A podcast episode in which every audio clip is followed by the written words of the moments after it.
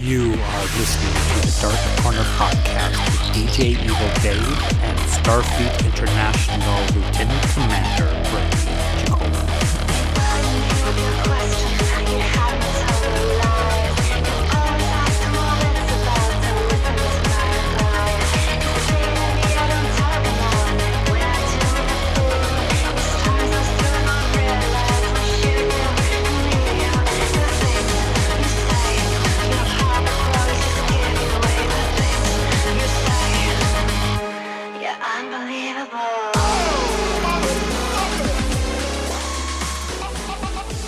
Hello, listeners. I have Hi. a cat crowding my space, and you just heard Brandy. I finally managed to get her on with me. You managed. Yes, You managed. yes, Really? yes. You Mhm. managed. Uh huh. There you go. There you, you managed go. to get on with me. Yes, I managed to get on with you. Yep, we got scheduling together, so Woohoo! I'm exhausted. the heat plus activities plus stress plus whatever else Yeah. uh, all heaped on top of you to make you tired and weary. Have you told the listeners what's going on? Nah, not really. I don't want to air any laundry. It's not airing laundry, it's Yeah. just the facts of the matter. My mother, who is 84 years old and has been in a care center for the better part of a year because she let herself get sedentary and Right. also because of needing an aortic valve replacement that she should have gotten three years ago and didn't. Um, fluid was building up in her chest, which ended up making a trip to the hospital, then into what was supposed to be just a few weeks of rehab, but became eight months. Wow. She then decided she was well enough to go home, despite the fact that she had not been able to actually walk without assistance for some time Uh huh. and even with a walker couldn't really get around on a regular basis but she decided she was well enough to go home turns out she can't get around at all and so now my sisters and i are scrambling trying to get her taken care of because she has exhausted pretty much all of her insurance because you know medicare only does so much we're trying to get her on medicaid but that is a whole other ball of wax Right. that has many hoops of fire to jump through. So basically, there are people who can do intermittent visits, like a doctor will come once a week and check up on her, and a nurse will come once a week to check up on her, and physical therapist will come. And I don't know what good that's going to do because she's not going to do the work any more now than she would have done in the care center. And then the rest is left up to us, and it's a hardship and it is really fucking everything up. Now, I love my mother, right. but I don't like her very much right now. yes. She had choices that she made, mm-hmm. and the situation you're in right now is because of it. Yes. And if it were up to her, she would continue this situation until the day she died, just preying off of us as her caregivers because there was no other choice. Right. Well, that destroyed any guilt I might have felt at putting her into another facility. Because we don't, we can't. We're going to drop dead from exhaustion. Right. You had to go down today on a Saturday. You know, it's not like you're getting your weekends. No, I don't get time off. Yeah. I'm there every day. So that's what's going on, and that's why uh, I haven't been on the podcast for a while. So sorry Mm. about that, guys. And before that, it was because we had so much Star Trek. We So had much Star all Trek. the Star Trek. so much Star Trek. And s- considering how many shows you were on, that Yeah. took up a lot of your time. So it was difficult to schedule where you weren't already podcasting. That was because Strange New Worlds was running, Right. and I have a Strange New Worlds podcast as well as the Unready Room. Uh huh.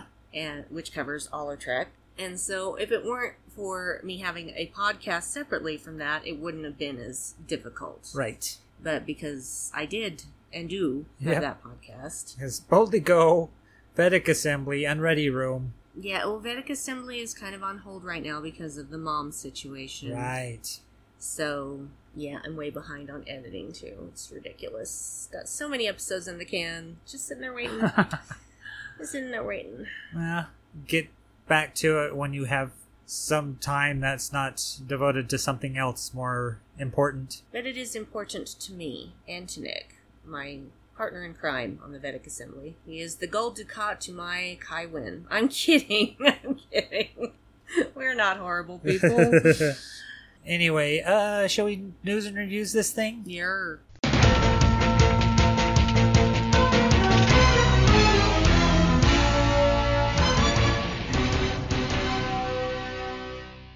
Uh, what should we talk about first? How about the D and D trailer that dropped? Okay, I wasn't sure what to think when I heard that they were making a D&D movie and I'm like, mm, not another epic fantasy thing. I really don't want that.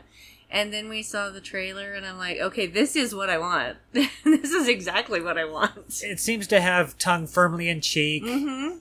uh, Chris Pine was saying that it has a Princess Bride kind of energy to it, which has had a few people, myself included, think that maybe they're going to cut to people around the tabletop playing the game. Oh, but I we'll hope see. so. I would love that. And to see somebody roll a critical one, critical failure. Yeah, Would love to see that. natural twenties, rolling the dice off the desk, Mhm. having to look up a rule. Having people argue about the rules. Yep, which we've already got with this druid character that turns into an owlbear. Mhm. people are debating online over what that means and if it's legal and all this stuff which is funny because the d&d people i follow on twitter are the ones that are reacting to the people that are being rule meisters Mhm. and so i'm getting like one side of the conversation i really haven't had anybody gripe about it other than griping about the people griping about it Mhm. is like, well, uh, druids have the polymorph spell, so that takes care of that. Monstrosities are close enough to beasts that a cool DM will shrug and let you do it anyway. Mhm. Saw somebody else say an owlbear is basically a bear plus one, so big deal. Yeah. The stat block's not that different, Mhm. it's just slightly better. And the fact that the druid is female. Would anyone have given a shit if it was a male druid? Mm. Yeah, interesting point. That if it was a male druid turning into an owlbear, everybody would just Whatever. yeah, whatever. But since it's a female character, then then the rules come into play. Another thing, rule of cool, homebrew. hmm Maybe somebody homebrewed their druidic circle, and it's the druidic circle of monstrosities or something like that. hmm The druidic circle of the monstrous. There's many ways with D and D that you can get around it. Had somebody else be upset because for some reason having a movie about D and D is going to codify it, and everybody's going to assume that that's what D and D is, and when they go to play the game, that's exactly what D and D has to be. It's like, no, What planet are you on? well, also when Gary Gygax based so much of D and D on The Hobbit that he actually had character types called the Hobbits, hmm and that you know there was legal issues where he had to change it to halfling. hmm It's already based on an existing fantasy property. So get over your damn selves. Yeah, that having a, another one, and maybe they'll address that in the film. Who knows? That this is one world of many worlds. Who knows? Yes. It's early days, but it looks like they have an ancient black dragon spitting acid. Yeah, that looks cool. They have a mimic, hmm and of course an owlbear. And we got Tris Pine apparently playing a bard. Oh, thank you, God, because uh, I would listen to him sing anytime. Looks like we have a rogue and possibly a ranger as well, and a druid. So Rangers rule. it sounds like it's going to be a lot of fun, hmm and I'm excited for it. I am too. I'm looking forward to it because it it made me feel like our D and D sessions. You know, our Mm. And- complete insanity. yeah a lot of people are saying if if this isn't the d&d you're accustomed to then what boring ass games are you playing No shit, Sherlock. because e-, everybody i know that's like oh yeah this is exactly and i even did a thing that you know the leonardo dicaprio meme of pointing at the television in Mhm. recognition yes, that there's going to be dms and players that are going to do that the whole movie long is like we we did that yes, we're gonna be we're gonna be those people in in the theater. We're gonna be like, that we we did that very thing. So I'm excited about that. And D and D's like more popular than it's ever been. Mhm. I know it had its kind of heyday in the 80s for a bit, and of course late 70s, but with the whole satanic panic and stuff kind of being a shadow over it. But now we've got all the actual play podcasts. We've got Critical Role. We had it represented in Community. We have it in Stranger Things that we'll talk about later because Mhm. that's the main point of the show Mhm. But uh, yeah, D and D is all over the place, and you know, with the fifth edition just being such a pick up and play kind of thing. It's so accessible. yeah, It is way more accessible than I think any version of D and D has been yet. yeah. If you want the crunchy stuff, that's when you play Pathfinder because that's the one that's all math. God, I hate I hate Yep. that. That's not fun. I don't. I'm playing to play. I Yep. want an escape from real life. I don't want to worry about math. yep. Yeah, so 5e is uh, very loosey goosey and encourages homebrew and bending rules. Just have fun. Yep. It's a game. Yep. It's a game. and and I'm not saying that that makes it less important. I'm saying that stop being so goddamn serious about it. yeah, don't turn it into one of these miniature war game things where you're breaking out the tape measurer to see if you're in range to do whatever. It's like play a little fast and loose. Just you know, be adaptable. Yeah. Just have fun. uh, speaking of fun and actual play podcasts, we watched, we went to the live show for Mabim Bam, and there was the, the same brothers that do the Adventure Zone. hmm The McElroys. Yeah, they are live touring again. Yes, they did have very good COVID protections in place. Yeah, proof of vaccination, proof of negative testing, plus masking. Well, you, you had to either have vaccination or proof of negative testing, Yep. not both. Yep. Um, and uh, if you had vaccination, it had to be at least two vaccinations Yes. or one shot of Johnson and Johnson, which is the vaccine nobody talks about anymore. Nope. I appreciated Paul at the beginning of the show. It's like, quiet down. I got shit I can need to tell you. Just- and then he talks about, you know, all the things. Everybody, look to your left, look to your right, point at your nearest exit. Mhm. Okay, remember that. And then goes through all the things that we'd like to thank you for complying with our COVID policies. If you have a problem with our COVID policies, well, now you know where the door, door is. is. Yep. I like when he also got the crowd to quiet down so he could crack open a white claw. Oh my god, we were ready for that rip. We Yeah. were so ready for it. Everybody's going, rep it, rep it. He's like, everybody quiet down. He gets by the microphone and Yeah. pops the tab. So this is Paul of Paul and Storm, the Mhm, Paul musical Soren. duo. He's also the tour manager for My Brother, My Brother and Me. Yes. He's the, he's very cool. I love Yep. him. They'll come out with drinks and hand them to everybody. I would say he probably got the most applause of any of the the crew. Yeah, Well, yeah, because every time he'd come out and do a setup, people would applaud for him. we would, we were screaming. And he'd sit down too at the chairs to just make sure that he's, you know, everything was level. Few downsides, which had nothing to do with the brothers themselves. Yes, uh, sound was uh, volume was kind of high, so it would kind of peak, and so it'd be difficult to hear sometimes what the brothers were saying. Yeah, it was a little echoey. Yeah, there was a lot of reverb, and it would yeah, my ears would try to close off to protect themselves Mm-hmm. from the volume level. I should have brought brought earplugs. Up there, he's done with me. I can scoot over now. Yay! Another thing is the guy sitting next to you was fidgeting and loud and Clearing his throat every three seconds, it seemed like. Which is weird because there's a couple of seats next to me that never got filled. We could have sl- slid over, but we never did. Yeah, we sh- I should have done that at halftime. I mean, half at intermission. Intermission. Should have should have done that at intermission. And it wasn't that he was an awful person. No. He was actually a really nice guy that brought his daughter to the show because she wanted to go and didn't have anyone else to go with. Ah. And so he brought her and he had no idea. He'd never heard the podcast. Right. Never heard um, Bim Bam. Never heard Adventure Zone. Nothing. And she was telling, explaining to him everything that he needed to know. He laughed his ass off. Oh, he was very much enjoying the show. Yeah, definitely a new, a new convert Yes. to the congregation of my brother, my brother, and me. And welcome, welcome. And uh, Schmanners opened again, which Did a was thing on happy. skiing, Oh my god, it was so great. the etiquette of skiing, history of skiing, because Utah, s- we got the greatest s- snow on earth. That's what we say. Yep. Uh, you know, this doesn't mean that it's actually true, but uh, I think there's something about just our elevation and our location that we get really good powder. mm, and so people will come from other places to ski here. they will. They will indeed. And uh, it was fun because I was firmly on Travis's side in this discussion because. He does not see the wisdom of strapping wood to your feet and throwing yourself down a mountain. Yeah. So I uh, and and Teresa grew up skiing. Oh yeah, she'd go every season because the Mhm. parents would pay for it. Yeah, the parents would take him. It was a long night. They give you your money's worth for sure. You got one opening show. The last time we went, we had what two opening had two. shows? Yeah, because uh, Sawbones was there as well. But Sydney's staying at home, I believe, during this tour. And I think Griffin's Rachel was not there either. Yeah, They they have a Rachel now who does editing, right. but is not the same Rachel as Griffin's Rachel. As the one that does wonderful with him. yes.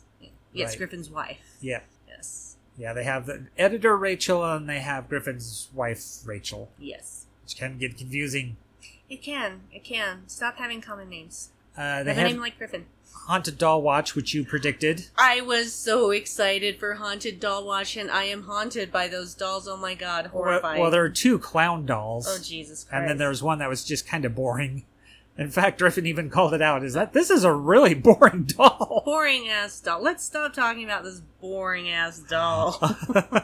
it was a fun show. Yes. I was. We were both tired. I Oh, was God, actually. I was ex- exhausted. I was so wasted because every morning before work, I now go to my mother's. Yep. and make sure she gets fed and make sure she takes her meds and etc. So there has been just it's just been all getting up at 4:20 in the morning every weekday and sometimes not being able to get to bed before 10 or 11 at night and after a while you just it compounds to the point where you're exhausted. Yep.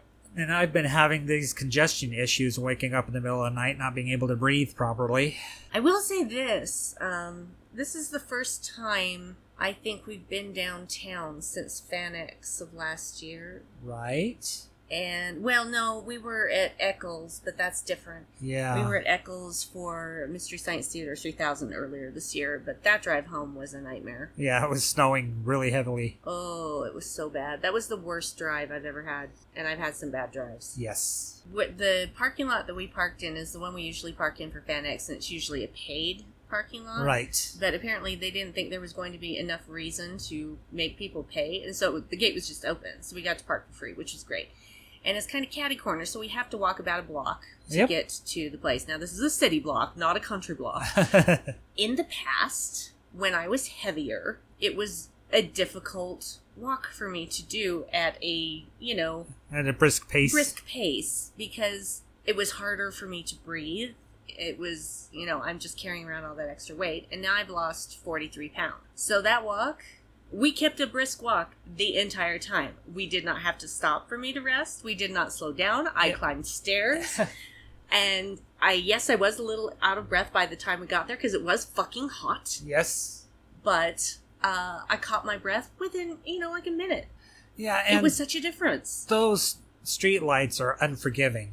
They don't Mm. give you a whole lot of time to cross the street. No, you got to book it. Yep. you gotta hustle right across. So they definitely do not have uh, disabled people in mind. No, they give you what about forty seconds, if that. You're lucky. I was just very pleased. It was also really nice to sit in a chair and not have the sides of it pressing against me. Yeah, So um, some fun things about losing 43 pounds. yeah. Better cardio, and you uh, fit in a chair better. Yeah, it was uh, it was nice. I'll tell you this: I hate the one row thing about a Bravenel Hall. Yeah, there's a lot of people Hate it. getting up and crossing in front of you to go to the bathroom or go get concessions or whatever. but has better legroom than Eccles. Right. and Eccles is newer. So Eccles Theater, what were you thinking? Yeah. We have tall people here, okay? It was a fun night, although it had its drawbacks. It was still fun overall. yeah, and s- decent questions, and got to confer with the wizard, which is the whole Google Answers thing Mm. that Griffin does. WikiHow actually. Wiki, how is it? hmm Yeah, and uh, the question about having the wedding where the groom cuts the cake with the sword. that is the stupidest idea, and she is absolutely right to say no. Yeah. And I think they finally settled on uh, get a second groom cake only that he Yep. can mess up with a sword. Yeah, like when you have kids, okay, you have this little cupcake, that's yours to do with whatever. Mm-hmm. This is the actual cake Mm-hmm. that we're going to cut with a knife. Mm-hmm. Yep. So Good times. It was good to see the boys again. We were a lot closer this time, so we could actually see the boys. saw him pretty well. It's the Fancy Takes Flight tour because of uh, 20 Rendezvous, Yeah. because they like to try to rhyme with the year in a weird way. Which was interesting because for 2017 they did 20 serpentine zag on Yep. them. they do that every new year, hmm come up with a new theme that they barely touch upon, except maybe when they're touring. I really wish that they would do an adventure zone here. That would be nice because we have a big geek and nerd complement here in Utah population. A lot of role players. Taz would do really well here because they have cosplayers. People did cosplay as Taz characters, and then people also dressed up in like prom type clothing for the rendezvous. Yes, a couple of rows in front of us, we had what I called in my brain the Tiny Hat Brigade. Yes. It was five people all in a row. They're, they had tiny hats on, Uh huh. and uh, all of the tiny hats coordinated with whatever color shirt they were wearing. Nice. And one of them was even a guy. He was like, I don't give a fuck. I'm Yep. wearing a tiny hat. Nice. so they were adorable. yeah, I did hear somebody say, "Hey, I'm amongst my people" Mm. as we were entering the building Mm-hmm. because he just looked around and went, "Hey, these are all my Bim Bam fans. Mm-hmm. I understand these people," Yep. which is a nice feeling. It is a nice feeling. Oh, speaking of Mystery Science Theater, we Were- actually were uh, we? Well, we kind of did because we talked about going to see it. Oh, Downtown. I, I did. I did uh, tangentially mention it. Yes. Yes, we watched Gamera versus Jiger for uh, movie night. That Yep. was your choice. It's the newest Mystery Science Theater 3000 episode. So damn funny. Yes, I I have been fond of every host, every incarnation of Mystery Science Theater. It was really nice to have Jonah back. Yes, Joan is great. He is just I don't know, he and Hampton Yount and Baron Vaughn all have this chemistry Yes. that is their own. I wonder how much has to do with being stand ups at Meltdown. Could be. Is that they just kind of know each other for one thing. They're so good. Yes. I really enjoyed this one a lot. Yep. The old Japanese fella dressed like Colonel Sanders. Oh god, what the hell was that? So they keep making references to that the bow tie, the beard, the glasses, the cane, the whole. I mean, the suit wasn't white, it was kind of a, a brown. Yeah. But other than that, it was like, might as well be Colonel Sanders. It, it was it was so terrible. The little girl with the supposedly British accent. Well, the interesting thing about the terrible English dubs of the time is that none of them were taught how to pronounce Japanese names or Japanese words, so Right. all of them were wrong. Yep. I mean, they were saying the same syllables, but they were saying the wrong way because, as we all know, as I have taught you all, in Japanese, does not matter the word, does not matter the context. The emphasis is always on the first syllable. So- Always, always, always. They're going, Dr. Suzuki! It's like, And Suzuki.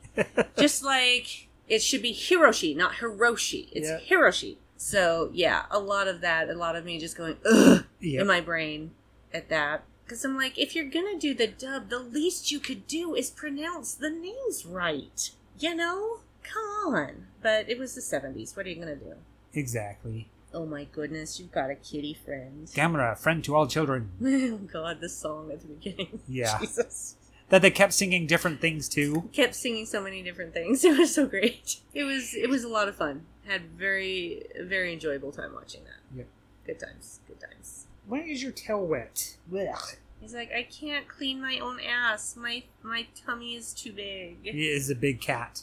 Yeah. Uh, shall we get into Dark Track, or do you have anything else you want to discuss? that's it. News and reviews. All right, the Dark Track then. Industrial, EBM, pop, electronic, indie, new wave, metal, and gothic. Lounge, downtempo, IDM, dark wave, synth pop, future pop, dark electric, gothic rock. Okay, this Dark Track comes from a UK post punk gothic rock band called The Hearse, and it is a cover of Kate Bush's Running Up That Hill.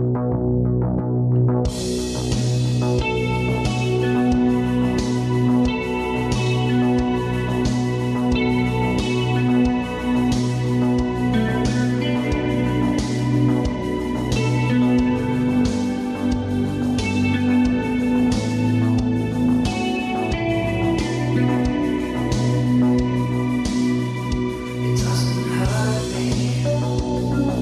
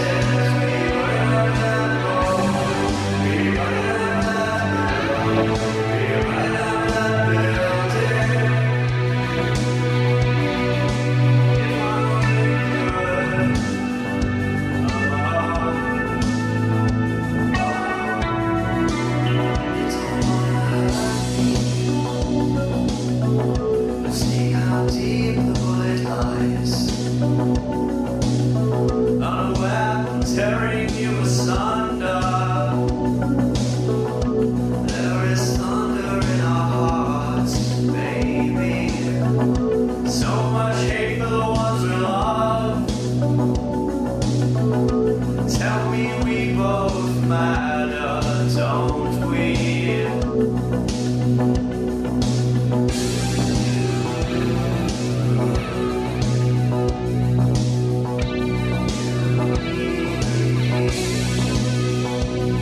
You and me won't be unhappy if only you were, because you would have gone and left us for places we would have not known. We would have not known. We would have not built it. If only you were.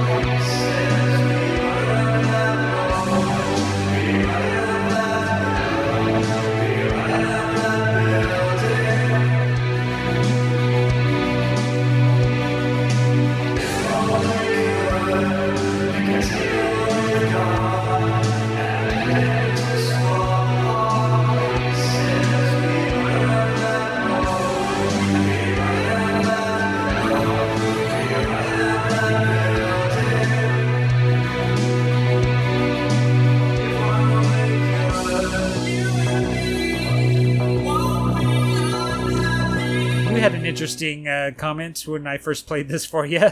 I did.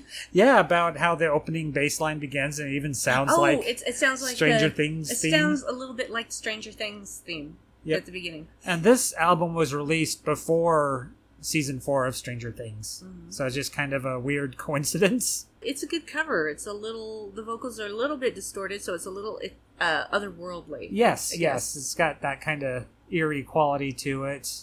A little bit of manipulation in the vocals, having that synth bass, plus just you know, some pretty straightforward guitars and stuff. That it's a pretty uh, faithful Yes. cover, but just swapping the gender of the vocals. This cat has got his little head under my chin. He loves you so much. Yeah, he does. You are his favorite. And that album called, I think it's called Goth Covered. I think it might still be free on Bandcamp, but a lot of the songs are pretty faithful covers. There's not a, a whole lot of um, straying away from the original, Mm. which sometimes I like, sometimes I don't. You know, Yeah. if it's too faithful, what's the point of even doing a cover? Yes. Because you're just recreating the original. It's like if you want to do a cover, you kind of have to make it your own. Yes. And I think the Hearse still manages to do that without straying too far. It's a fine line to walk. Yeah, because it didn't go so far that it was like, what's the point? It was like, okay, you've you've excised the entire chorus. What is what? What are you doing? What yeah, are this you doesn't doing? even sound like the song anymore. So, Yeah. you know, yeah, there's definitely a fine line between too faithful and not faithful enough. Yes, But I think this walks that line pretty well. indeed. The three of you enter a cave of a big red dragon and is standing over a hoard of precious golden rubies. And he says, What do you do, adventurers? I'm a dragon man. I cast fire on him. It's very good. I address the Red Dragon to say, Us, we're the hosts of The Adventure Zone, a podcast about family playing Dungeons and Dragons. Very good synergy. Commit to the bit. I I, I rolled to charm new listeners. It is very effective against all odds. Everybody, we're the McRoys. We host the Adventure Zone. It's a podcast where we play Dungeons and Dragons together. It's a comedy podcast. We don't take the rules too seriously because there's a lot of them and we did not take the time to learn them. Maybe listen to us. We come out every other Thursday on the Maximum Fun Network. You can find us on iTunes or on MaximumFun.org. I think this promo's a critical hit.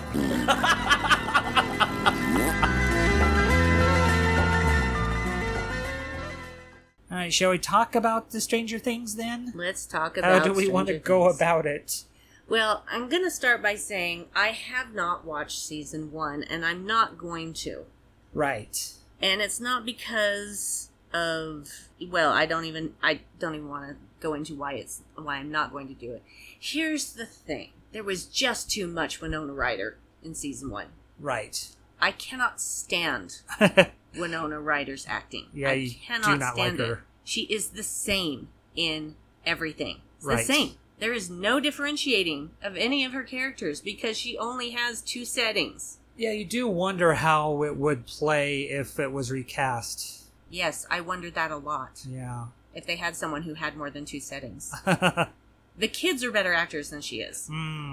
Apologies if you like Winona Ryder. I have no problem with Winona Ryder as a person. I don't know her, so I have no judgment about her, but she can't act worth shit. I mean, just think about every Winona Ryder performance. They're all the same. I'm thinking, okay, I've seen her in Heather's. hmm I've seen her in Beetlejuice. Beetlejuice. Hated Beetlejuice. Sorry. What else? Of course, Stranger Things. Alien Oh, Resurrection. and yes, when she's playing the android. hmm Yeah. Yeah, it's not really somebody who stands out for me in, you know, in a particular good fashion. You should you should look at her list of credits and go, oh god, that was her. Ugh. Ah, Um, yeah, I'm probably forgetting some films, but yes. Also, I was so pissed off when they cast her as Joe in Little Women. I'm like, Right. nope. Nope.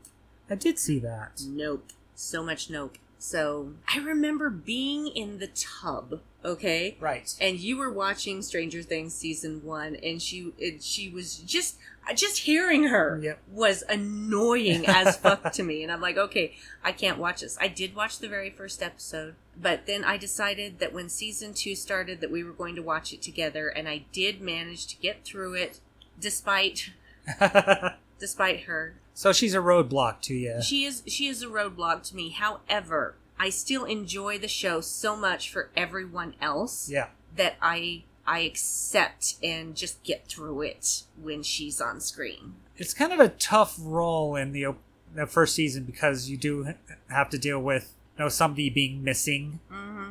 and being the overwrought mother and you can really easily get labeled shrill Or which hysterical. is yeah which I are hate that both one. very sexist terms for Mhm. somebody's performance when that's what's requested of the actor so Yeah. yeah uh, there are some weird bits in the first season like the bullying goes a little far to the point where it's like threatening to push somebody off a cliff kind of Mm. levels of bullying and you're like okay that's a little far Yeah, but in the time period that shit happened. yeah 80s I would know yeah because I was bullied throughout my entire time in school. right So I can absolutely say that I have heard worse. So that was And- pretty realistic. so what do you like about it we addressed what you don't like what I do like, absolutely everything else. everything else okay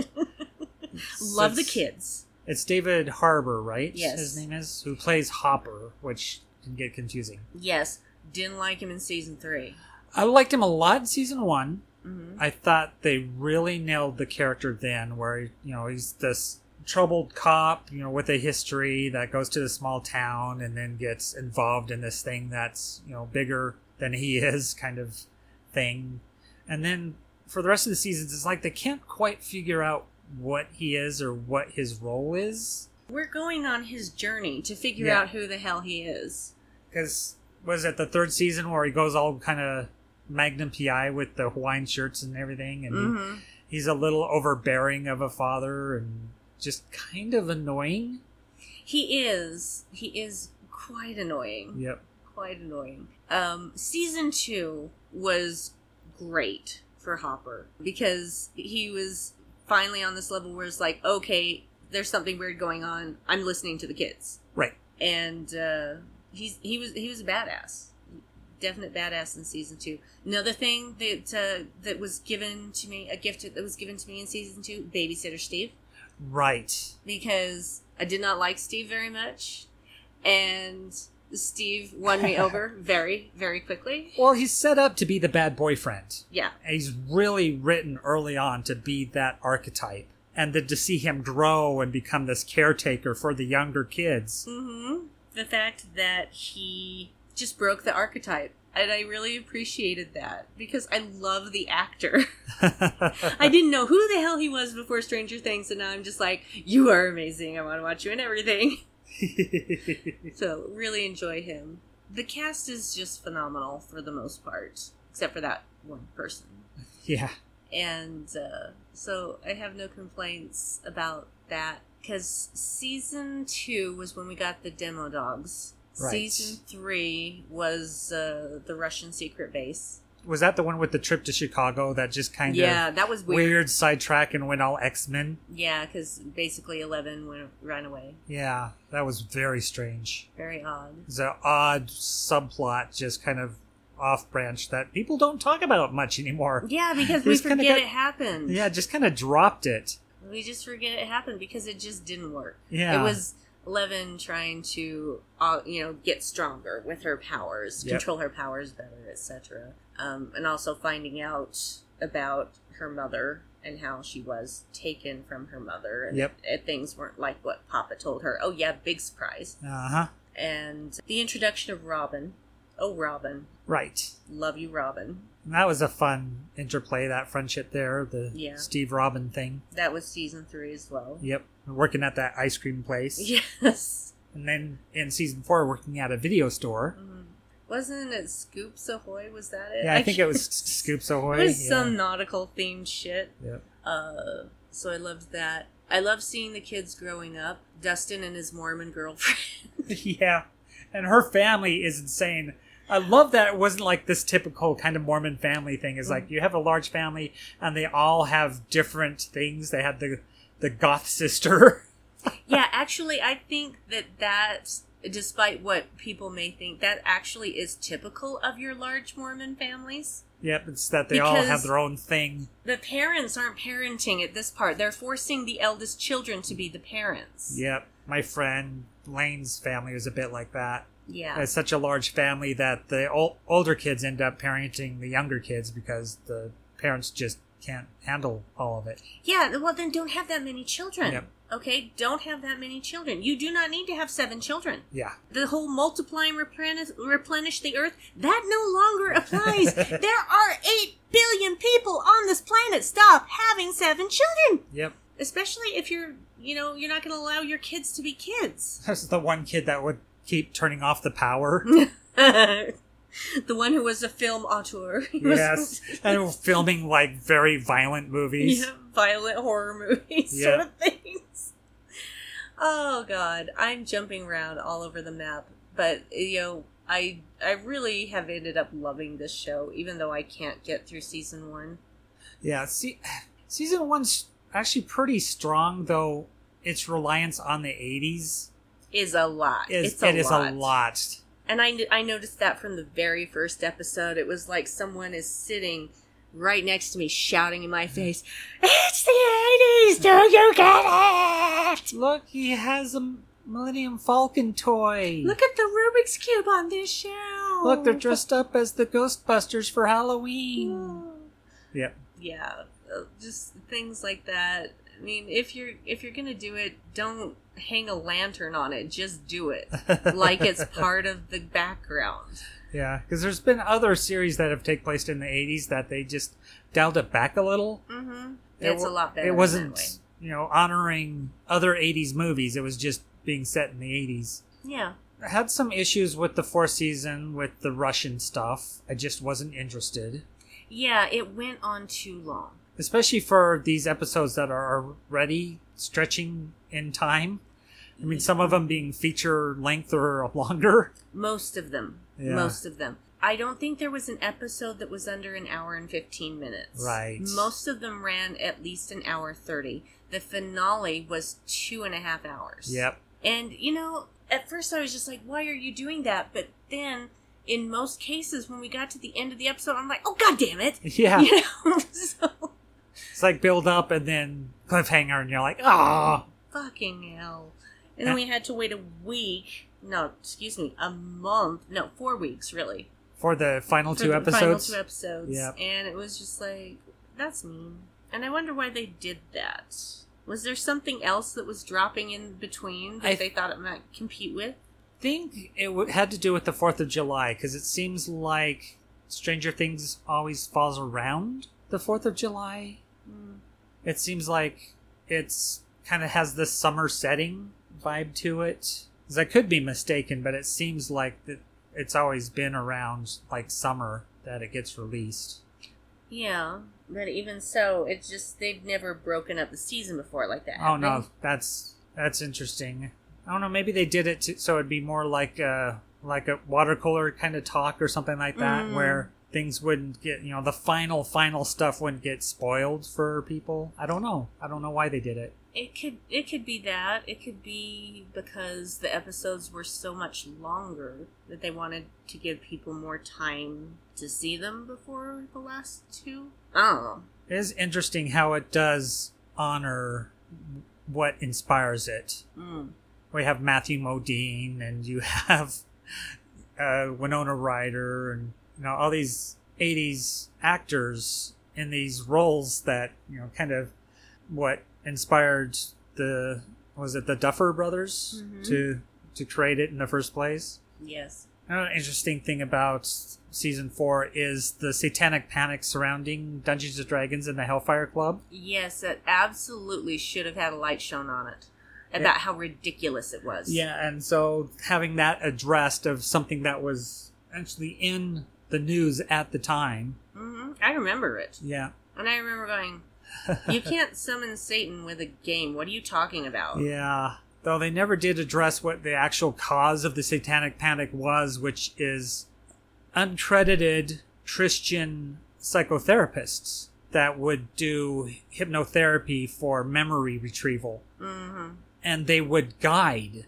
their patients into going into memories of abuse and just kind of lead them, maybe even unconsciously, into satanic abuse and satanic cults and stuff like that. And so it became this this trend of something that was completely invented, but you don't know that if you're under hypnosis and you're reliving a memory that's being created in your mind to the point where children were blaming their parents for things their parents didn't do. hmm Yeah. It was ridiculous. There's a similar thing happened to this child care, like um, like a daycare center during the 80s that got accused of trafficking the children for sex, and then the stories got so wild because the stories were being invented by children. hmm because they had this uncredited therapist who was asking them leading questions or getting out a doll and pointing to areas that got touched hmm and discouraging them if they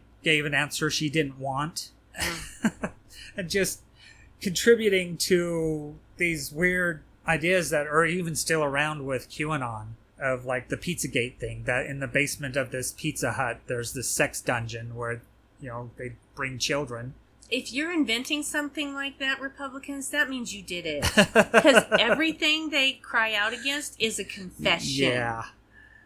And certain law enforcement people buying into it and going and investigating and finding bones. It's like, see, there's a bone here. It's a chicken bone. What are you talking about? Y- Uh, you're not a very good police officer if you Yeah. don't know to call in the forensics department. See, there's walls here. There's a basement here. No, there was a foundation here. There's no basement. The Pizza Hut did not have a basement. For crying out loud. So it's interesting to have that whole thing addressed.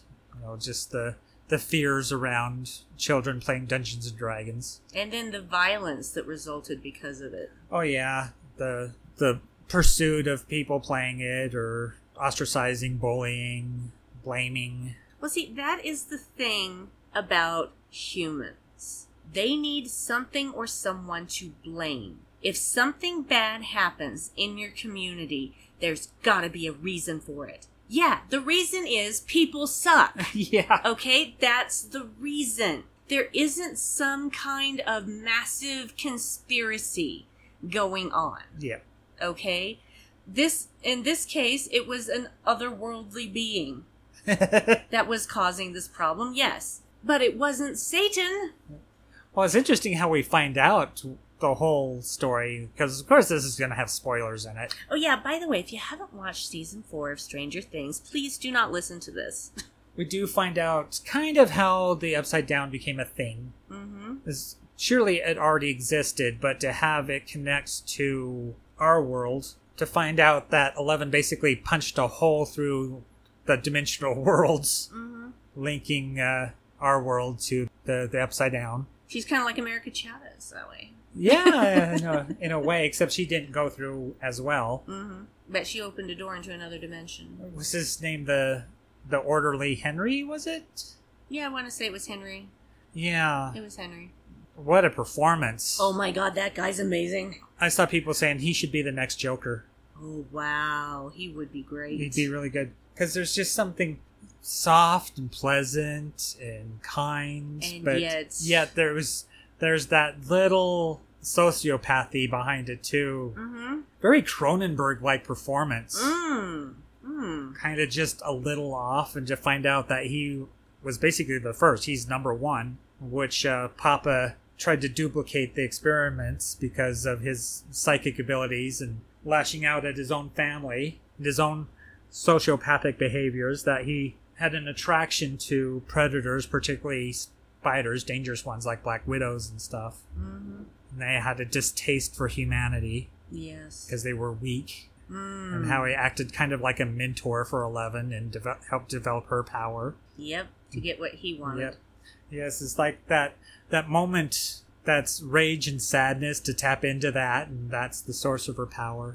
Mm-hmm. What a performance! That and Vecna finding out that those two are one and the same, which we eventually landed on before it was revealed. Revealed, I think. I had theories. Yeah. And I said these theories before the episode that proved my theories correct. I'm just like, okay, so I think that Henry is Vecna. Which was a stretch, but I'm like, there is no other reason to be spending so much time with him. Yep. So I'm just like, he has to be Vecna. He has to be. Loved that they got Robert England in Mhm. to play Harry's dad. it was clever Henry because said. they they relied so much on basic format of Nightmare on Elm Street Mm-hmm. as being able to enter your dreams or you know this trance state certain people would fall into before they were sacrificed in these points to open the gate from the underworld Mm-hmm. and whew, what a brutal way to go to have your Oh God, it was limbs awful. broken one by one and then to have your eyes removed Not just broken, but but mutilated, crushed yeah just absolutely dislocated, mutilated. which we get happening to Max at the very end. Oh so God, that was that was so hard. brutal. Before Eleven decides that she can't go, so brings her back. But did she? Yeah, Because it seems like the body's there, but the spirit is not. yeah, because she's like comatose. Yeah, well, e it, Eleven went into her mind, and Yep. there was nothing there. There was no one there. Right. So yeah, but yeah, um, I'm gonna look up the name of the actor because I want to give him his due Right. because he's fucking amazing. yeah, like isn't he British as he's well? he is British, yes, Yeah. and uh, I think he has his own band as well. Right. So let's see, Stranger Things. Yeah, the the training at this facility. with the sensory deprivation chamber. Yeah, and the pitting children against each other to showcase their psychic abilities and uh, rewarding them with time in the rainbow room. And Papa not realizing he's the bad guy. hmm they never do. Yeah, that he was doing it for a greater purpose, that whole Red Scare thing. It's like, well, the Russians are developing stuff, so we have to be prepared. It's like, yeah, but by experimenting on children, by ripping them away from their parents, Okay, so Jamie Campbell Bower okay? is Henry slash Vecna slash Friendly Orderly. He was born in London. His dad is a music manager. Oh, oh, excuse me. His mom is a music manager, and his dad works for Gibson Guitar Company. Oh wow. Ah, and he's also the lead singer in a band called Counterfeit. nice. Wonder what uh, they do. Probably just straight up rock. Who knows? I don't know. Uh, he went when he was in school. He was told that he got the part of Anthony in Sweeney Todd, the Demon of Barber of Fleet Street, which he was recommended to audition for by family friend Laura Michelle Kelly. He went on to star in Rock and Rolla as Rocker, directed by Guy Ritchie. He made his next on-screen appearance as Caius, a member of the Volturi Coven in the tween franchises Twilight Saga. I do not. Oh, I didn't see anything past the first movie, so yeah. Right. No, I think I saw the last movie. He was also well, we've seen him in uh, Harry Potter and the Deathly Hallows parts one and two as Gellert Grindelwald. Ah. Ward, Grindelward, Grindelward. I know how to read. So we have seen him before, which is why he looks familiar. Right. But yeah, he was in the movie version of uh, Sweeney Todd, and uh, yeah, I I think he's brilliant, and I hope he gets a lot more work because of this. I should think so. It seems like he was already a working actor, but this Oh, might he's, he's been in a lot of stuff. yeah I'm going through project his him credits and- into even further esteem. Yeah, he's uh, older than he looks. Born Right. November twenty second, nineteen eighty eight. So Right. still Gen X. Yeah. Or is he? Or is he? Nineteen eighty eight. Yes. 88? Gen Okay. X. Right. Uh, s- several other things I struggled with in season four is the splitting up of the parties. hmm You never split the party. Uh, having the whole like the will stuff, you know, the the stoner van driving everywhere. That was a lot. Yeah, but we did get to see you know the Mormon family. True. Totally worth it. Them burying the agent out in the desert. Yeah, that was sad. Basically, it, all points were starting to converge. Right. they the party gets split in three parts really because mom and murray go off to russia to get hopper back because you know she finds out he's alive or at least she suspects he's alive Yep. and yeah that was the part i liked the least they drew that out way too long Though was it trying to remember the name of the guard that was helping him. i can look it up Damn it, I had it and then I think it was Anton, but I could be mistaken. i can tell you hold please But he was a bit of a highlight. and a hottie now Yeah. where are you sir Cuz Yuri's the helicopter dimitri Oh, Dimitri, okay. dimitri antonov okay. that's why you were thinking anton Right. he is pretty so, yeah, Yuri is the helicopter pilot. That's Mm-hmm. uh, duplicitous. yes Then Murray is the one that was learning karate. Got to see that fun bit where he beats Yuri up. So there's Also- moments in Russia I liked, but a lot of it w- really tried my patience. Same. Would you like to know what Eddie looks like without the hair and like a normal adult? Sure. Oh wow. He hot. I'm down with that. Yep. What a performance Oh my god, yes. by Eddie. I really breakthrough. Joseph Quinn. He's British too. Yep. He's fucking British too. People really got on up with him. oh my god. He was so good because generally I can tell when somebody's British Uh huh. because they there there's always one word that they slip up on. Yep. For most people it's the word Ben. Yes. Bean. They say bean because it's got two e's in it. Yep. Um, God damn, Joseph, you are wow, just wow. Also, May baby, He's May May baby? fifteenth, baby. What's the So- name of the cheerleader? Was it Christy? Chrissy. Chrissy. Their interplay Their- when she's oh, trying to right. buy drugs off him. Mm-hmm. The traders didn't know they'd have that kind of chemistry. And so to kill her off before they could really play more with those two actors, Yeah, they found really disappointing because that moment around that picnic table where, you know, she's buying drugs off him, just, it's a highlight from season four. yes. It's just the way they're kind of flirting, but not in a way. It's just they there's really sparks between the two of them. There is. They they sometimes you just don't know Yeah. what kind of chemistry you're going to get. Because yeah, at first Chrissy's just kind of like, eh, you know, do we really care about this character that much? And then you see her interplay with Eddie, and you're like, whoa, there's something there. And I've seen a lot of fan art of them holding hands and stuff. Mm-hmm. It's like, oh, they both graduated. How sweet. No. you know, just people creating an alternate reality where the two of them survive. I know. I like that idea because, you know, I don't like to see good characters die. Yeah. and it was really hard Ah. Even when if we it's lost like Eddie. sacrificial heroic moment of no longer running because that was like his arc. He'd keep running from problems. hmm Eventually, he just stopped. He's like, okay, I'm gonna face it, and died because of it. Yeah. And the whole unresolved thing that he's still gonna be considered this weird ritual murderer, being blamed for things he didn't do, and that's gonna be a shadow over his family. Yeah, that is not cool. Except his his uncle knows the truth. His uncle. Oh my god. Okay.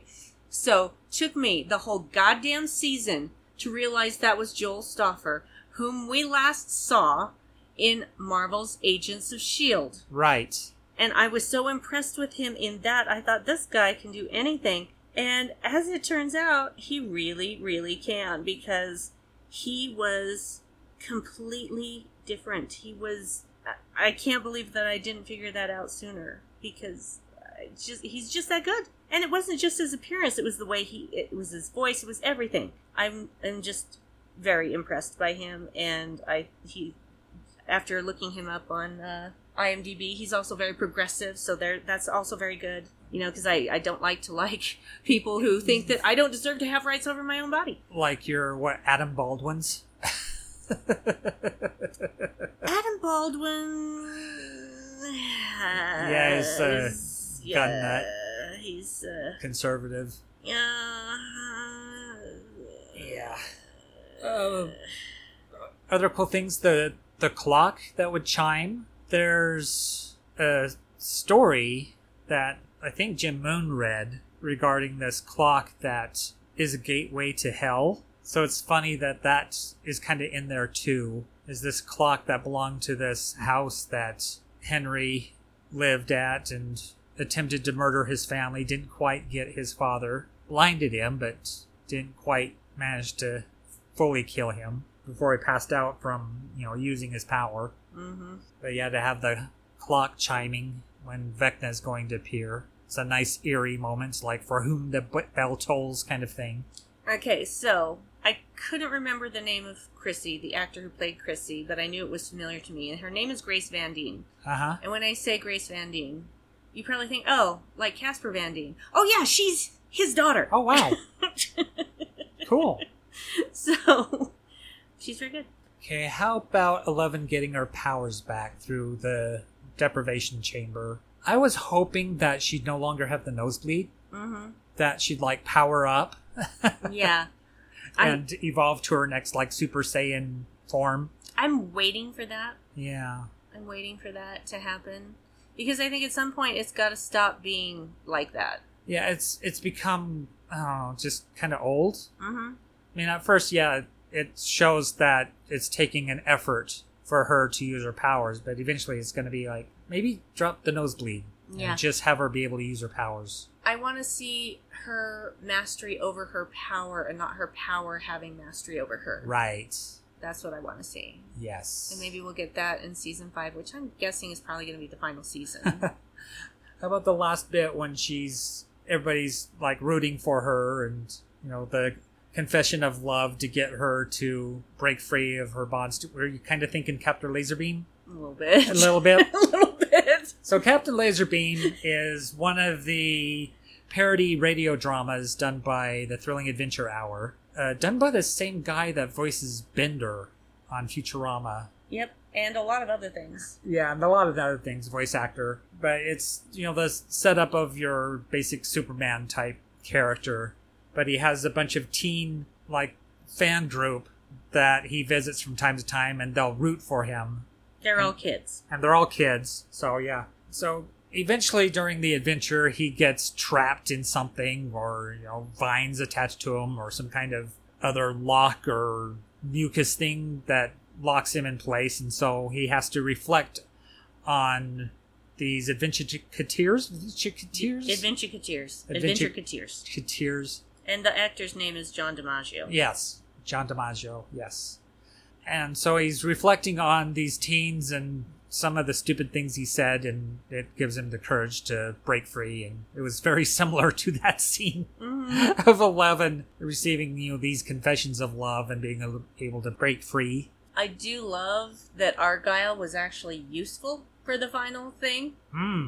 because were it not for him, they wouldn't have had a place for her to connect to Max and to Vecna and etc. because they needed a saltwater tank. The pizza dude thing is Yeah. Yeah, to clear out the pizza dough freezer and to convert it into a, an isolation chamber. Which tells you just how much salt goes into pizza. Yep. Because they had it all they on had hand. it all on hand. Yep. They had it all on hand. So, yeah, he was good for something. He had the van, Yep. and he got them to a pizza parlor where they could do what they needed to do. Yeah. So, score one for Argyle, Uh-huh. I guess. Well, he was funny. Actually, okay, so there's a number, there's an actual phone number on the van, uh-huh. a real phone number. That you can You call. can call. You can call that phone number. That's funny. I did call the phone number. And I saw some people saying that this is exactly the pizza dudes they knew in the 80s. Mm-hmm. That he's this archetype for a reason. Yep. That they knew guys exactly like that. He also had magnificent hair. Oh, yeah. That hair was epic. Mm-hmm. It was just glorious. It's just funny he was making pizzas with hair like that. It's like no hair in it. Though usually he was at the either driving or at the counter, yeah. so it doesn't seem like he was mostly making the pizza. Though occasionally he was. hmm Good times. Yep. Good times. So he did make a pizza for them at the you know the finale Yes, he did. as they're prepping everybody. I liked the automatic drawing of the underground and be able to move images around to recreate the house. Mm. That was a fun little pu- puzzle moment. hmm I liked the weirdness of getting through Eddie's uncle's trailer to the upside down. Oh yeah, because it is upside down, so Mhm. they're crawling through, and then gravity reverses when you make it midway through. Yep. And to put down a mattress so you fall. hmm Yep. I love uh, Eddie trying to save Dustin, Yes. and Dustin going, "Not today, yep. not today, Satan. I'm gonna help you." hmm And we lost Eddie. Yep. And that wasn't right. Playing master of puppets to track all the weird pterodactyl like things. The bats. They the, call bats, them the bats. The bats. They're big, but they're not as big as pterodactyls. They're bat sized. And of course, Kate Bush getting a resurgence after having Yeah. running up that hill play. Let's talk about this for a second. okay. Gatekeepers, you can fuck right off. Fuck off. it does not matter when you find out about an artist.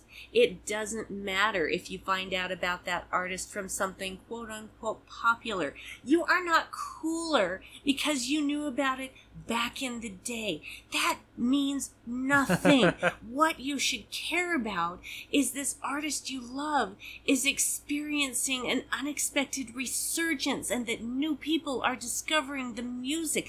That is what should matter to you. But no, you gotta go and be petty, don't you? Yeah, because Well- the thing that you liked that was underground, but not really, because Kate Bush is one of the biggest artists ever. Mm-hmm. So, you know, how underground was she really? Not that. Yeah. I like also that your favorite song will protect you. Mm-hmm. And that's become kind of a meme in its own right, as people going, What song would you play over and over and over again to protect you from Vecna? I actually have an answer for that. Yeah. I it's weird because you know I don't choose favorites as a Right. general rule because there are just too many things that I love, but I have a favorite song. Yep. Do you know what it is? It's a hymn song. I forget which one though. It's, it's uh, I used to know it. I forgot the title. Enjoy and Sorrow, Enjoy and sorrow. Yes. which I finally got to hear live in the final concert Right. they ever had in Salt Lake City. I mean, I'd heard it live before, but not in person.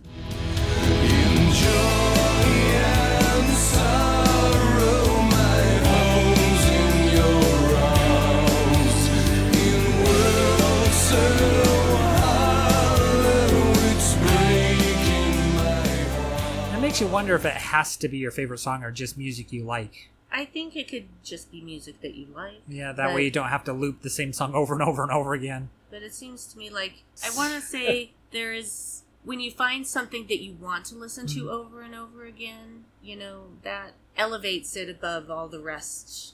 That was one of the least realistic bits is how long that Walkman was playing without it eating the tape or the batteries going dead. Well, I'm sure that they had extra batteries on hand and that they had more than one cassette Okay. that had been recorded Yeah.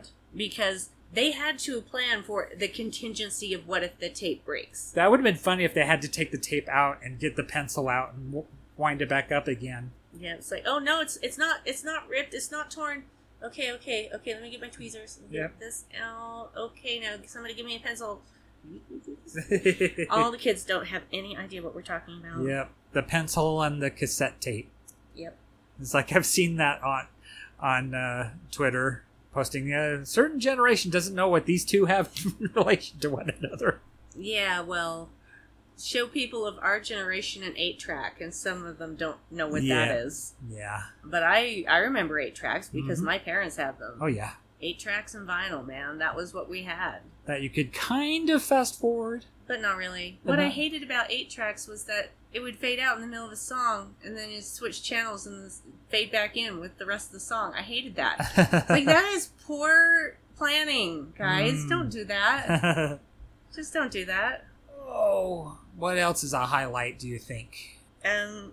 Oh, Max and her talking to her dead brother, Oh right, yes. because of course that was the machination of Vecna. Uh-huh. But even so, um, what I didn't know at the time, and what still blows my mind, is they were on opposite sides of the planet when that was filmed Wow. because of COVID. He could. He's Australian. uh huh. Dockery Montgomery if, is his name, if I remember correctly.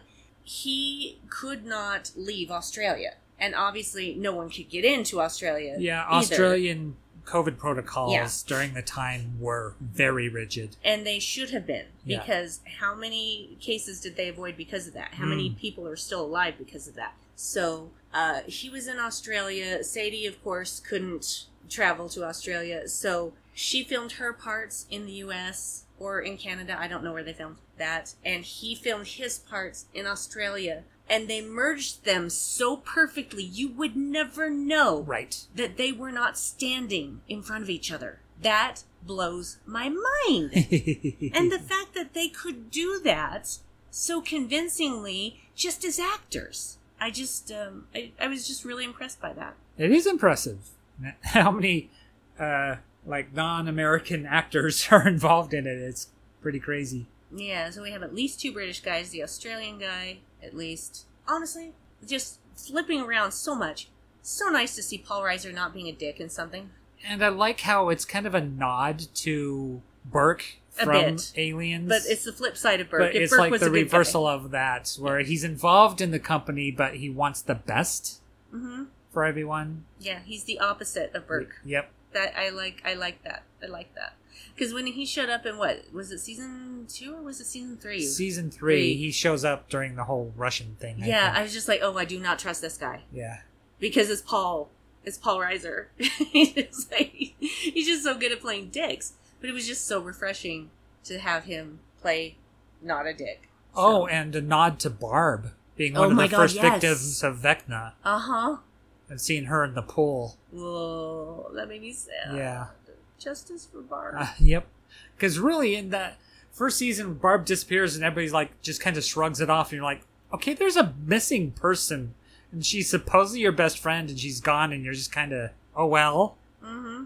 that was weird. Yeah, it was almost like she was black. Yeah, almost Mm-hmm. like how they treat a A black black missing character, person. yeah, Mhm. black missing person, yeah, Even this day and age. yeah, Yeah. or indigenous, yeah. Mm-hmm. Mm-hmm. This Yeah, cat, Nobody just ever seemed to care. no, still an issue. But It's but like Will, what's- oh Will goes missing. A boy goes missing. Oh well, Yeah. now we got to get him back, don't we? So the white missing woman syndrome is that they overtake the news when there's so many other missing people that don't get the same press. Mm-hmm. Watch the documentary on HBO Max, Black and Missing. Yes. Oh, I guess the final end is that they didn't quite succeed. Vecna did manage to open a gate from one world into the other, and so Hawkins is a hellscape, basically. Yeah, well, it wasn't quite the same hellscape as we saw. I mean, the gates did get kind of shut again, Yeah. but you know, it's not exactly a bolted door. No. Yeah, there's just big crevices here and there.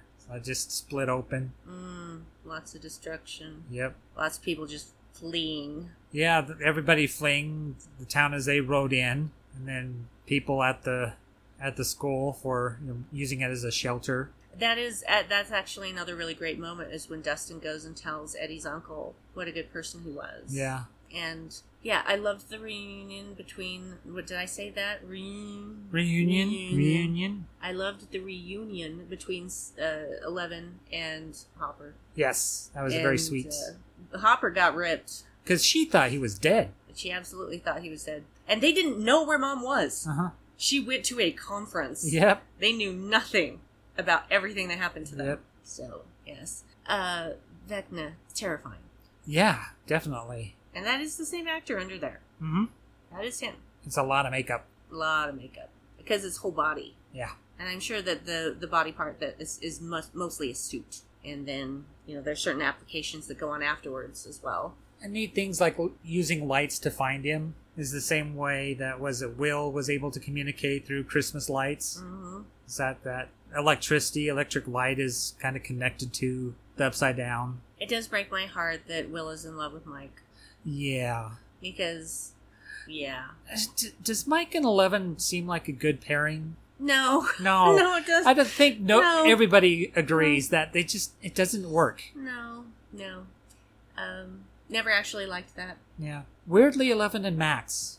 I would I would love to see Eleven and Max. Yeah. actually, I think that that's a much better pairing. Though Max pairs well with everybody just because she's so good. Yeah, Max is just Sadie Sink. Yeah. amazing, She's really strong Absolutely actor. amazing. especially for so young. She's Mhm. just so gifted.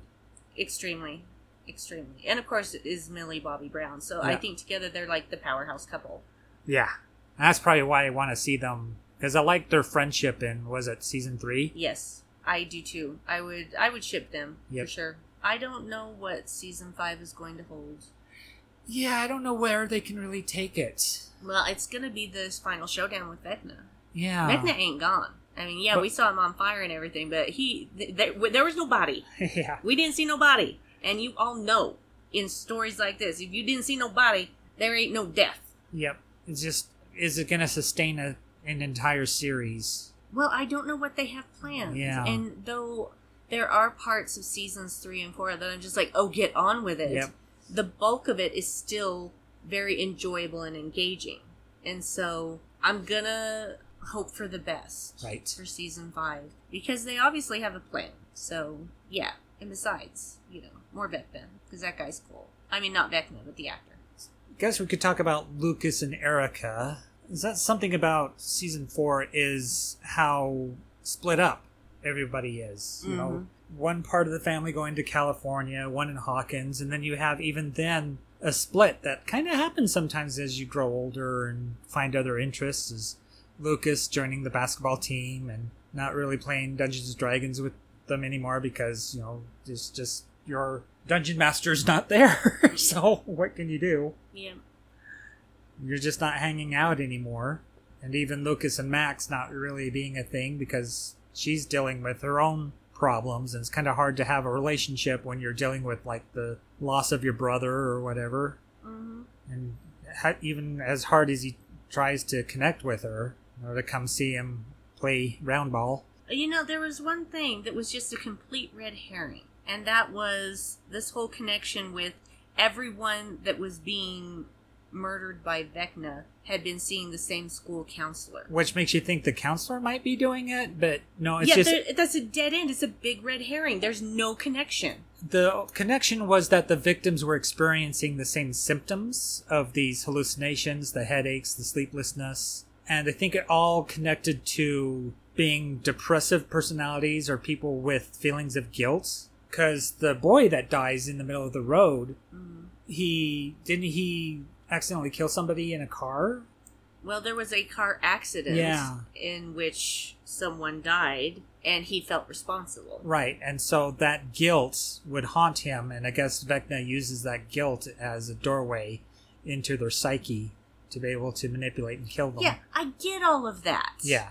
But the whole thing about them all seeing the same school counselor, because this is the 80s. Yes. Oh. Okay? Kids don't go and see the counselor like that in the 80s. Hmm. They barely even do that now. Yeah. So the whole thing with that was just like, what was the point of that? It's, I could see it just for the mystery part of it is to find out if there was a link between the victims that they were all experiencing these same symptoms, and so Max was one of them. Yeah, and I, I, I get that. I get that. In real life, shit like that happens. Right. In a movie or a television show where you have limited time, why bother? Is my question. Oh, I don't know. I guess they had to have some kind of mystery or Yeah, way but of it was a solving it. Oh. mystery that didn't go anywhere. Okay, I I don't know. I think that was the point: is to find similar symptoms between victims and why the victims were linked, because it seemed like they weren't. Mm. That these were being chosen randomly. It's like, well, no, there is some connection between them, but this the connection being the symptoms of being haunted by Vecna. Yeah, I just don't feel like that was executed very well. No, and it made it feel like the counselor was involved somehow and she wasn't. Yeah. It was Just- just I a just- red herring, I guess. Yeah, that's what I'm saying. It's like it, I understand misdirection, but they made too much of a deal out of that for it to be just simple misdirection, and that's what bothers me. It's like you did this thing without having any clue of how you were going to reconcile it and resolve it, and you didn't really resolve it. Mhm. And now you've got this counselor that has suspicion placed on her, possibly from other outside influences now. It's like, okay, what? Yeah. That was just one of those scratch my head sort of things. So. I, I didn't have too much of a problem with it. I did at first, but then when I realized, oh, this was just to connect the dots between the victims and that's it, and the counselor really doesn't matter. Yes, but having been a kid in the 80s, Yeah. I can tell you how many times I saw a school counselor. Yeah, And I I- can count them on less than three fingers. Yeah, it wasn't that much of a thing. Erica joining the Hellfire Club. as- Absolute badass. Yep, and her speaking out at the town meeting hmm about blaming the Hellfire Club for doing satanic rituals or whatnot. She's like, it's just a game. Yeah, it's like reading a fantasy book, Yeah. but it's you're rolling dice. it's like, you don't know what you're talking about. And they don't. No. They absolutely don't. And boy, that jock sh- certainly got his by yep, that was satisfying. being right on a ley line of this hole that opens up and Mm-hmm. splitting him in half. It's like, ugh, gruesome. Yeah. I was afraid somebody was going to get shot. Nearly did hmm when he came after Lucas. Ugh. Yeah. Justice for Eddie. Yep. So yeah, that's I guess Stranger Things in a nutshell. I know we didn't kind of describe the plot in detail, just kind of touched upon elements we liked or didn't like. Well, that's fine. It's Yeah. our show. We can do what we want. Yeah. We'll just kind of assume you've probably seen it Or know something about it. or absorbed it through just everybody else talking about it. Indeed. Uh, shall we leave it there Yeah. and have some shout outs? Yeah.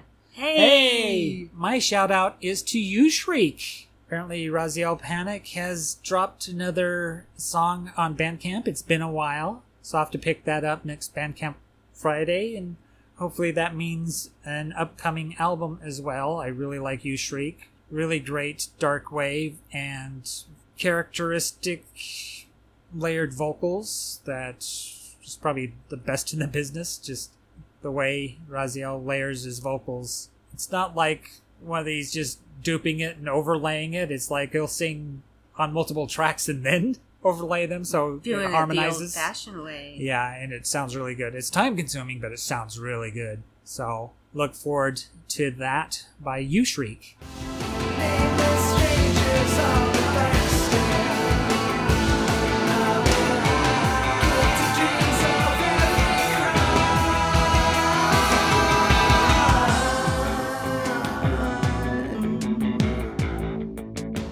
I'm silently clapping. Yes, you are. You're doing the homeschooled clap. I'm doing the Mormon girl homeschool clap. Yeah. That's that's South From- Park, guys. from that's South not Park. Stranger Things. Yeah. My shout out to is to Starfleet Boy, also known as Sohail. I did an episode of the Janeway with him and Liam and Suzanne. We have known each other peripherally, but that was the first time we'd Ah. actually really talked. And I adore him. He is a fucking delight Oh, nice. and was also part of the Tex Trek 200th episode celebration, Oh, yeah. which I got to send in a little uh, bit thing. Uh, they were asking for people to send in their thoughts on their favorite things or things that they loved about the last five years of uh, Star Trek, nice. and uh, I had some things to say, Yeah. obviously. So, uh, so Hale is great. I love him, and I want to podcast with him again. So, Oh, fun. I'm glad you had fun. yes, a lot of fun. So. All right, I guess that takes care of that, and I'll be back with a music special for the moon. And we should have an anniversary show coming up. I'm not sure what we're doing with that. Well, what year is it? Uh, 14th? Well, we'll have to figure out what the gifts are for that. Yeah, if there even is one. There has to be. It gets weird. It gets to the point where it's every five years after so long. Well, let's find out. or just find something else to talk about. Yes. Talk about Fortnites. Talk about Fortnites, that game we've never played. Fortnite? Do we have to? I don't. I don't think like that. I don't like. I don't. Why would I play Fortnite? I don't know. You don't typically like online games. Well, it's one of those things where it's just like uh, destroy your uh, other people's stuff Yep. and claim it for your own. It's just, what? 14th anniversary, ivory or gold? Mm, Jewelry. mm, It's uh, jewelry figurines, etc. I see.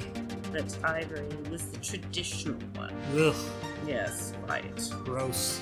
You could go with the color, True. the soap ivory. I'm kidding. Talk, ab- talk about tusked animals. Uh, all right, so that'll be that. And uh, take care out there. Be safe. Bye. Bye. You have been listening to the Dark Corner podcast with me, Brandy, and also David Jackola. Follow me on Twitter at Brandywine12. Brandy is spelled with an I. Dave is at Dark Corner Cast. We have a group and a fan page on Facebook. Both are at the Dark Corner Podcast. Please subscribe to the podcasts Boldly Go, a Strange New Worlds podcast, The Vedic Assembly, a Deep Space Nine podcast, and What the Future Holds, a Star Trek Discovery podcast. You can see me discuss Star Trek live on the Unready Room and the Kurt Ratz Productions YouTube channel. Kurt Ratz is Star Trek spelled backwards. I host my own podcast, Headcanon, wherein I guide you through the mazes of my mind. The dark track was offered for free as a promotional item or is submitted by the artist or artist representative. The opening track is Unbelievable as covered by Batavia. The closing track is At Last the End as covered by Cat Temper. All other music is used for illustrative purposes and no infringement of copyright is intended. Please subscribe, rate, and review the Dark Corner podcast on anchor.fm. And thank you for allowing us the time to keep you in the dark.